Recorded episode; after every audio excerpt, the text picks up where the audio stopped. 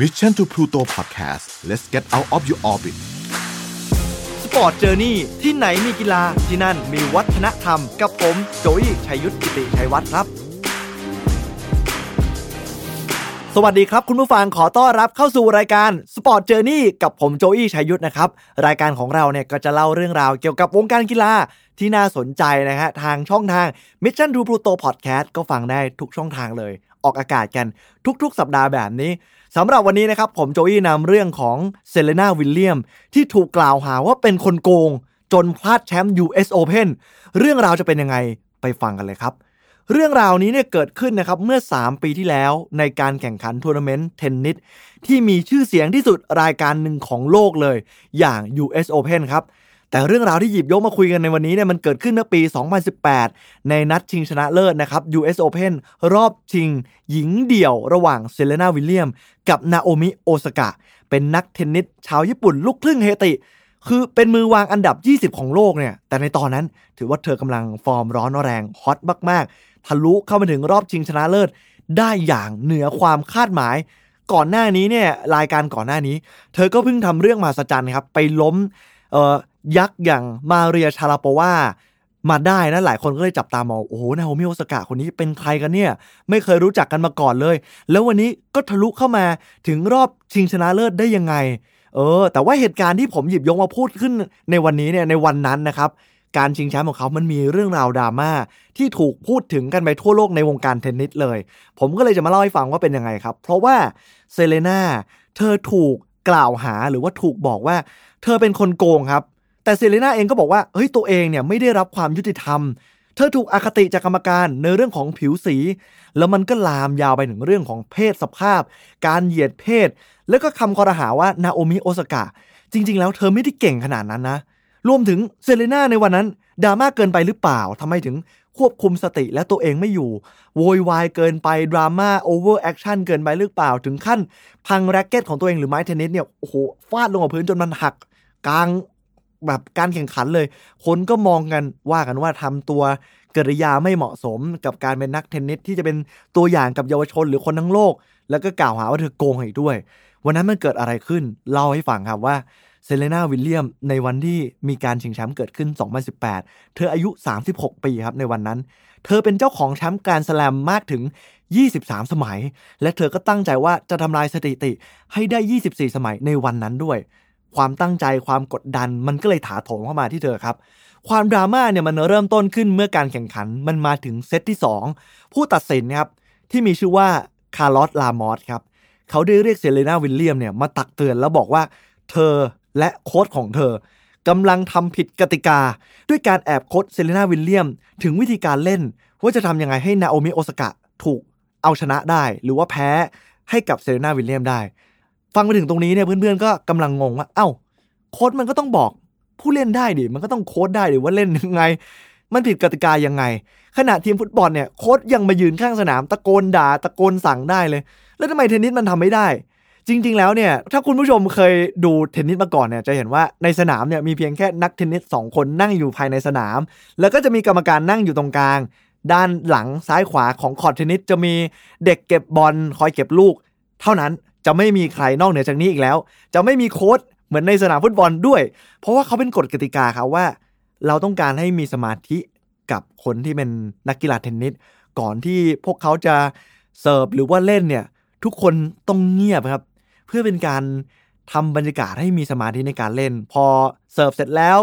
ผลปรากฏแล้วว่า เอ๊ะฝั่งนี้เสิร์ฟเสียหรืออะไรแล้วเนี่ยหยุดเกมเนี่ยถึงเราจะปรบมือได้เคได้ให้กำลังใจได้ แต่ถ้ากลับมาแข่งกันต่อเนี่ย ต้องเงียบครับ เพื่อเป็นกฎกติกามารยาทของการแข่งขันครับ และอีกกฎข้อหนึ่งก็คือ ห้ามโค้ชหรือผู้ฝึกสอนทำการโค้ชนักกีฬาในขณะแข่งขัน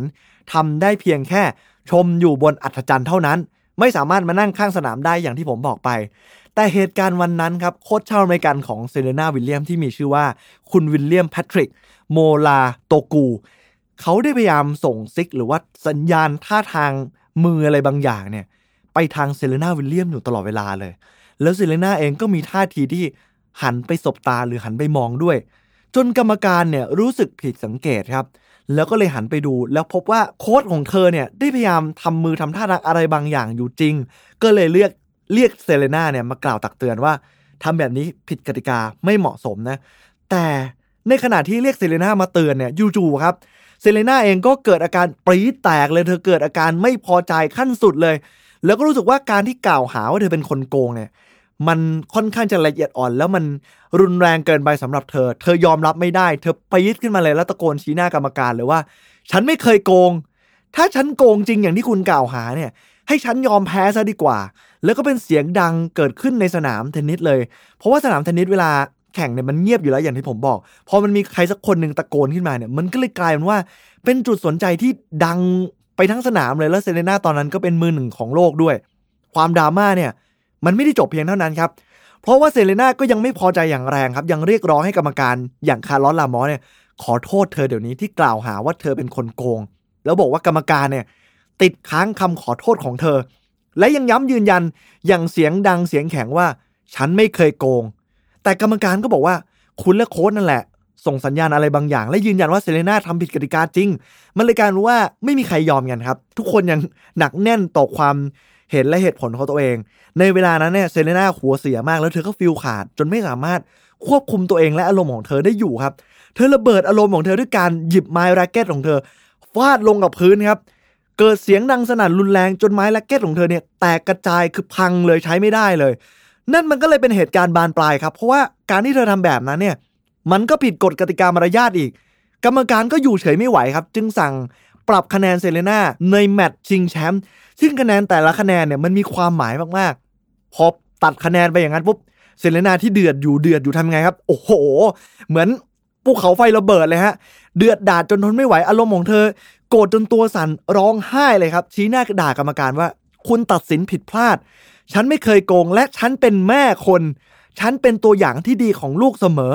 คุณกำลังบอกว่าฉันโกงว่าฉันทำผิด คุณต้องขอโทษฉันเดี๋ยวนี้ เธอยังยืนยันว่าสิ่งที่กรรมการตัดสินเนี่ยมันเป็นสิ่งที่ผิดพลาด แล้วมันเป็นเหมือนอคติ ว่าทำไมถึงตัดสินแบบนี้ได้ แล้วหลุดด่ากรรมการว่า คุณมันเป็นพวกไอหัวขโมย ที่ทำให้ฉันถูกตัดแต้ม จนเธอก็ร้องไห้แบบน้ำตาไหลตัวสั่นเทิมเลยคุณผู้ฟัง เมื่อกรรมการนะครับถูกชี้หน้าด่าแล้วโวยวายแบบนี้เนี่ยมันก็เลยกลายเป็นว่ากรรมการเขาก็ต้องตัดคะแนนอีกแต่คราวนี้เนี่ย ปรับหนึ่งเกมเลยฮะหนักเข้าไปอีกเลย เพราะว่าการกระทำเนี่ยมันจะชักบานปลายดราม่าไปกันใหญ่กรรมการทำแบบนี้เพื่อให้เซเลน่าเรียกสติกลับมา และต้องควบคุมตัวเองให้ได้แล้ว นั่นมันเลยทำให้การที่เซเลน่าเนี่ยถูกตัดคะแนนตัดแต้มไปหนึ่งเกมเนี่ยทำให้ตามหลังนาโอมิโอซากะ3ต่อ 5 จากการไม่เคารพผู้ตัดสินครับ แล้วไม่ยอมฟังคำตัดสินของเขาเนี่ยคราวนี้เนี่ยคนดูในสนามก็เริ่มโห่เสียงดัง ไล่กรรมการ เพราะเห็นใจเซเลน่าแฟนๆส่วนใหญ่ที่มาชมเนี่ยก็ร่วมใจเหมือนเป็นแฟนคลับของเซเลน่าอยู่แล้ว คืออยากมาเห็นเซเลน่าคว้าแชมป์สมัยที่ 24 ให้สำเร็จนะ ก็เลยกลายว่าในแมตช์นั้นเนี่ยเซเลน่าถูกปล้นแชมป์พ่ายแพ้จากความดราม่าของตัวเธอเองและกรรมการในวันนั้นครับ แต่แล้วครับ เหตุการณ์มันก็ดูยังไม่จบง่ายๆครับ เพราะว่าเธอก็ยังอ้างอยู่ว่าการที่กรรมการมาตัดแต้มได้เนี่ย ทำไมถึงทำแบบนี้ ฉันเคยเห็นนักกีฬาผู้ชายบางคน ก็พูดประโยคอะไรแบบนี้เนี่ยการขโมยแต้มหรืออะไรแบบนี้เนี่ย ก็ไม่เห็นถูกปรับคะแนนเลย แล้วทำไมถึงฉันหนึ่งจะพูดไม่ได้อะทำไมอะมันมาตรฐานมันอยู่ที่ไหนมันถึงสองมาตรฐานเนี่ยทำไมไม่ให้ความเท่าเทียมกันกับเธอ เธอก็ยังออกมาเรียกร้องอะไรแบบนี้อยู่นะครับ แล้วก็ดูเหมือนว่าผู้ชมในสนามส่วนใหญ่ ก็จะเข้าข้างเธอซะด้วย ก็โอ้โห โหดราม่าไปจนถึงขั้นตอนการรับถ้วยรางวัลเนี่ย ก็ยังโหกันไม่หยุดเลย จนแบบทุกคนก็กลัวว่าเหตุการณ์เนี่ยมันจะควบคุมไปกันไม่ได้ แล้วมันก็ต้องเป็นเหตุการณ์ที่นาโอมิโอสกาเนี่ยเป็นแชมป์ครั้งแรกของ US Open แล้วเขาก็อยากให้แบบ คือสมมุติว่าถ้าคุณผู้ฟังเป็นแชมป์อะในรายการครั้งแรกในชีวิตแต่กลับกลายเป็นว่า ทุกคนในสนามโหไล่คุณแล้วมองว่าการที่คุณได้เป็นแชมป์เนี่ยเป็นเพราะว่าอีกคนนึงเนี่ยเหมือนเขาหลุดไปอะเขาเขาไม่ได้เล่นอย่างเต็มที่อะคุณจะรู้สึกภาคภูมิใจมากแค่ไหน ก็กลายเป็นว่าวันนั้นเนี่ย แพ้นาโอมิโอซากะมือวางอันดับ 20 ของโลกไป 2 เซตรวดเลย 6 ต่อ 2 และ 6 ต่อ 4 นะครับ แล้วก็กลายเป็นว่ามันมีคนโห่มาตลอดเวลา แต่ว่าสิ่งที่มันเกิดขึ้นครับกลับกลายเป็นว่าเซเลน่าเนี่ยโชว์สปิริตครับขอพูดออกไมค์ แต่ว่าเป็นการพูดทั้งน้ำตา แล้วก็มีเสียงสั่นๆออกมาว่านาโอมิโอซากะคู่แข่งของเธอ ลูกครึ่งญี่ปุ่นเฮติคนนี้เนี่ยเป็นคนที่เก่งมาก เล่นได้ดีจริง ๆ และเป็นคนที่คู่ควรกับแชมป์นี้ แล้วอยากให้ทุกคนปรบมือให้กับแชมป์โอ้โหกลายเป็นว่าจากเสียงโห่ในสนามตอนนั้น พอเซเรนาวิลเลียมพูดแบบนี้เนี่ย ก็กลายเป็นเสียงปรบมือ โอ้โหเซ็งแซ่แล้วก็เสียงโห่ร้องดีใจเลย เพราะรู้สึกว่า เออเซเรนาวิลเลียมมีสปิริตเนาะแล้วก็เป็นคนที่ใจใหญ่เหมือนกัน แม้ว่าตัวเองจะถูกเออเหมือนคล้ายๆว่าตัวเองรู้สึกว่าโดนปล้นแชมป์แต่ในเวลานั้นเนี่ยก็เป็นการ ให้พื้นที่กับนาโอมิโอซากะได้รับแชมป์อย่างเออเป็นเหตุการณ์ที่น่าจดจำในชีวิตของเธอ พอช่วงเวลาที่การแข่งขันจบครับ แน่นอนว่า กรรมการและผู้เล่นเนี่ยจะต้องมีการจับมือ shake hand เป็นมารยาทเหมือนเป็นการขอบคุณในเกมวันนั้นเนี่ยแหละกลายเป็นว่าเซเลนาวิลเลียมก็ไม่ยอมจับมือกับคาร์ลอสลามอสครับแล้วก็ยังคงยืนยันว่าเอ้ยคุณต้องขอโทษฉันนะ คุณตัดสินผิด ภายหลังครับ หลังจากจบเกมการรับถ้วยรางวัลต่าง ๆ เนี่ย เซเลนาวิลเลียมได้ออกมาให้สัมภาษณ์ว่า เธอยังยืนยันว่าเธอไม่ได้โกงการแข่งขัน แล้วผู้ตัดสินนั่นแหละ ที่ไม่ยุติธรรมกับเธอ เธอยืนยันยืนการว่าเธอไม่มีวันทำผิด ให้กับกีฬาที่เธอรักมากที่สุด และได้เสียหายอย่างแน่นอน จะไม่ยอมให้กีฬาที่เธอรัก มันเสียหายด้วยการที่เธอโกงหรืออะไรประมาณนี้นะครับแล้วมันเกิดเรื่องราวที่มันไม่ยุติธรรมเกิดขึ้น เธอเลยต้องต่อสู้และเรียกร้องให้กรรมการคนนั้นเนี่ยขอโทษเธอ แต่ภายหลังเนี่ยเธอได้ยืนยันว่าเธอส่งข้อความไปหาโค้ชชาวอเมริกันของเธอเนี่ย และถามว่าเฮ้ยโค้ชเนี่ยได้มีการส่งสัญญาณอะไรบางอย่างให้กับเธอหรือเปล่า เออมามาตรงนี้เนี่ยผมก็แปลกใจเหมือนกันว่าเอ้ยคนเป็นโค้ชทำไม ที่สนิทกันมากเนี่ยทำไมเขาถึงเลือกที่จะส่งข้อความ text message ไปหากันทำไมแบบ หลังเกมเขาไม่ไม่ไม่เดินไปคุยกันหรอว่าเฮ้ยมันเกิดอะไรขึ้นหรืออะไรอย่างเงี้ยซึ่งกลายเป็นว่าโค้ชของเธอเนี่ยก็ ออกมาให้สัมภาษณ์เหมือนกันว่า เฮ้ยเขาจริง ๆ แล้วเขาไม่ได้ตั้งใจจะส่งซิก หรือว่าส่งสัญญาณใดๆให้กับเซเลน่าเลย แต่ที่ที่มันมีภาพช้าออกมาหรือว่าเป็นภาพ close มาที่โค้ชในขณะนั่งอยู่บนอัฒจันทร์เนี่ยว่าทำท่าทางหรือส่งสัญญาณอะไรบางอย่าง เป็นการโค้ชเซเลน่าออกไปเนี่ย มันเป็นเพราะว่าเขาเคยชินและอินกับเกมมากไปหน่อย เวลาที่แบบดูผู้เล่นของตัวเองแข่งอยู่ เขาก็เลยรู้สึกว่าแบบ เฮ้ยทำไมไม่เล่นแบบนี้ทำไมไม่ทำแบบนั้น มันเหมือนว่าเขาไม่ได้ตั้งใจจะโค้ชเซเลน่าแต่มันทำออกไปโดยที่สัญชาตญาณความเคยชินอะไรของเขาเนี่ย จากที่โค้ชให้ความเห็นพูดอะไรออกมาประมาณนี้ ไม่รู้ว่าเพื่อนๆ มีความคิดเห็นยังไงก็คุยกันได้นะครับ หลังจากนั้นเนี่ยทาง US Open ครับได้ออกหนังสือก่อนเลยว่ายกย่องการกระทำของเซเลนาวิลเลียม ในขณะที่มอบถ้วยรางวัล ว่าเธอได้มีสปิริตอย่างมากเลยในการกล่าวชื่นชมนาโอมิโอซากะ จนทำให้การมอบถ้วยรางวัลเนี่ยมันราบรื่นจนจบได้ดีนะ เพราะว่าตอนแรกก็กลัวกันว่ามันจะดราม่าไปกันใหญ่หรือเปล่า แต่หลังจากนั้นก็มีการส่งหนังสือลงโทษปรับเงินเซเลนาวิลเลียมครับ นักเทนนิสมือหนึ่งของโลกชาวอเมริกันในวันนั้นเนี่ยที่เกิดขึ้นในรอบชิงชนะเลิศเป็นเงิน 17,000 ดอลลาร์สหรัฐ หรือถ้าตีเป็นเงินไทยก็ประมาณ 561,000 บาท กรณีเนี่ยเขาแจกแจงเลยว่ามีอะไรบ้าง 4,000 ดอลลาร์สหรัฐในความผิด ฐานฟังคำแนะนำจากโค้ชนี่คือผิดกติกาจริง มีการระบุไว้ในสมาคมเทนนิสแล้วก็มีการปรับอีก 3,000 ดอลลาร์สหรัฐ ในความผิดฐานฟาดแร็กเก็ตลงกับพื้นจนแร็กเก็ตมันแตกหักด้วยความที่มันผิดมารยาทอะไรประมาณนี้ แล้วก็อีก 10,000 ดอลลาร์สหรัฐ กรณีที่ใช้คำพูดโจมตีกรรมการอย่างรุนแรง ที่บอกว่าเป็นโจร ขโมย ปล้นคะแนนเธอจนเธอ พลาดแชมป์ US Open ที่เธอรอคอย หลังจากจบเกมไปครับ คุณผู้ฟัง มีนักเทนนิสหรือว่าคนที่อยู่ในวงการเทนนิสเนี่ยหลายคนออกมาให้ความเห็นกับเหตุการณ์ดราม่าใหญ่โตที่เกิดขึ้น คนแรกเลยก็คือโนวัคโยโควิดนะฮะเป็นแชมป์ US Open ฝ่ายชาย คนนี้เนี่ยออกมายืนฝั่งเซเรนาครับ และให้ความคิดเห็นคล้ายๆ กันเลย บอกว่า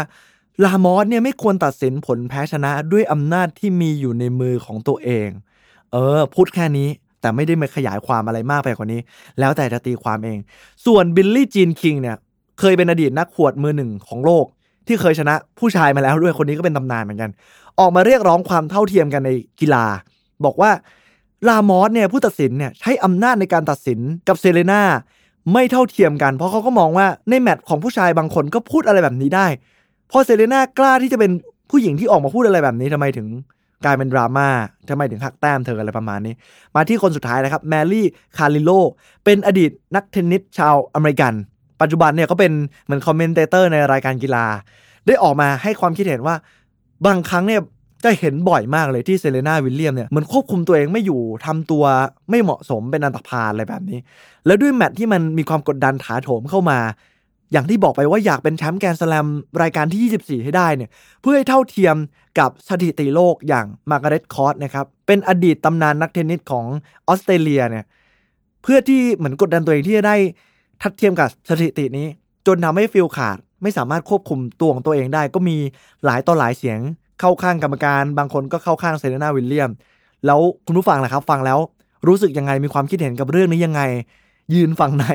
มีอะไรพูดคุยกันได้นะครับ แต่ว่าปัจจุบันเนี่ยยังพูดกันว่าสถิติของเซเลนาวิลเลียมเนี่ยเขาก็เธอก็ยังอยู่ที่ 23 สมัยเหมือนเดิมนะยังคงลุยเดินหน้าทาบสถิติให้ได้ 24 ครั้งนะกับการเป็นแชมป์เทนนิสหญิงเดี่ยวแกรนด์สแลมตอนนี้ก็ช่วงต้นเดือนกุมภาพันธ์ เธอก็ยังแข่งออสเตรเลียนโอเพนอยู่ โปรแกรมแรกในปี 2021 ยังไงเป็นกำลังใจให้เธอด้วยว่า เธอจะสามารถคว้าได้หรือเปล่า ไม่รู้ว่าวันที่เราออกอากาศไปแล้วเนี่ย ตอนนั้นการแข่งขันจบไปหรือยังหรือว่าเธอทำลายสถิติได้ ยังไงผู้ฟังจากอนาคตเข้ามาร่วมพูดคุยกับผมได้นะครับ แต่สำหรับผมเนี่ยสิ่งที่ผมได้เรียนรู้จากเรื่องนี้เนี่ย ผมว่ามันน่าจะเป็นเรื่องของ การควบคุมอารมณ์ ควบคุมตัวเอง ในยามที่เราโกรธจัดฟิลขาดอะไรประมาณนี้ คนเรามันมักจะลืมตัวนะปล่อยด้านมืด ด้านแบบอารมณ์โกรธ ไฟรุกมาจนมันแบบ บางทีมันมันบานปลายไปมากกว่า ที่มันควรจะเป็นด้วยซ้ำและคำพูดของการกระทำเนี่ยบางทีมันก็เป็นเหมือนสายน้ำเนาะที่มันไม่มีทางเรียกหวนคืนกลับมาได้อะคือคุณด่ากรรมการไปแล้ว เอ้ยเราเราสะใจก็จริง แต่ว่าสิ่งที่ผลลัพธ์ตามมาคือคุณโดนปรับ สุดท้ายแล้วคุณเสียสมาธิแล้วก็แพ้เกม ผมว่ามันไม่ค่อยคุ้มแลกเท่าสักเท่าไหร่เลย ยิ่งเราเป็นคนที่มีชื่อเสียงแล้วเนี่ยคำพูดของเราไม่ว่ามันพูดอะไรออกไปเนี่ย มันเป็นที่จดจำแล้วมันก็จะอยู่กับเรายาวนานไปเลย ยิ่งยุคสมัยอินเทอร์เน็ตแล้วเนี่ย ทุกเรื่องราวจะอยู่ในโซเชียลมีเดียด้วย แล้วอย่างที่บอกว่าเซเลน่าตอนนี้ก็เป็นแม่คนแล้ว ถ้าเกิดลูกของเธอได้มาเห็นคลิปเหตุการณ์ในวันนั้นเนี่ยก็อาจจะเออเป็นสิ่งที่ ลูกของเธอไม่รู้จะมีความคิดเห็นยังไงเนาะผมก็เลยอยากจะนำเรื่องนี้มาเป็นบทเรียนกับคุณผู้ฟังนะว่า เวลาที่เราควบคุมตัวเองได้เนี่ย มันก็จะทำอะไรด้วยสติได้ดีกว่า แล้ววันหนึ่งถ้าเกิดมีเหตุการณ์แบบที่เซเรนาวิลเลียมเกิดขึ้นแล้วเธอได้เรียนรู้จากเรื่องนี้เนี่ยแล้วแข่งกันครั้งหน้า เกิดดราม่าแบบนี้ขึ้นมาแล้วเธอควบคุมตัวเองได้ ผมเชื่อว่า เธอน่าจะพลิกกลับมาชนะได้ เพราะด้วยฝีมือของเธอแล้วไม่เป็นที่กังขา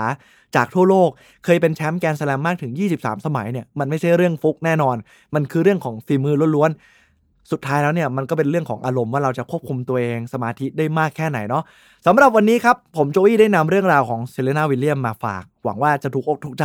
และได้รับบทเรียนกลับไปไม่มากก็น้อย เจอกันใหม่ สัปดาห์หน้าสำหรับวันนี้ Sport Journey สวัสดีครับ Mission to Pluto Podcast let's get out of your orbit Sport Journey ที่ไหนมีกีฬาที่นั่นมีวัฒนธรรม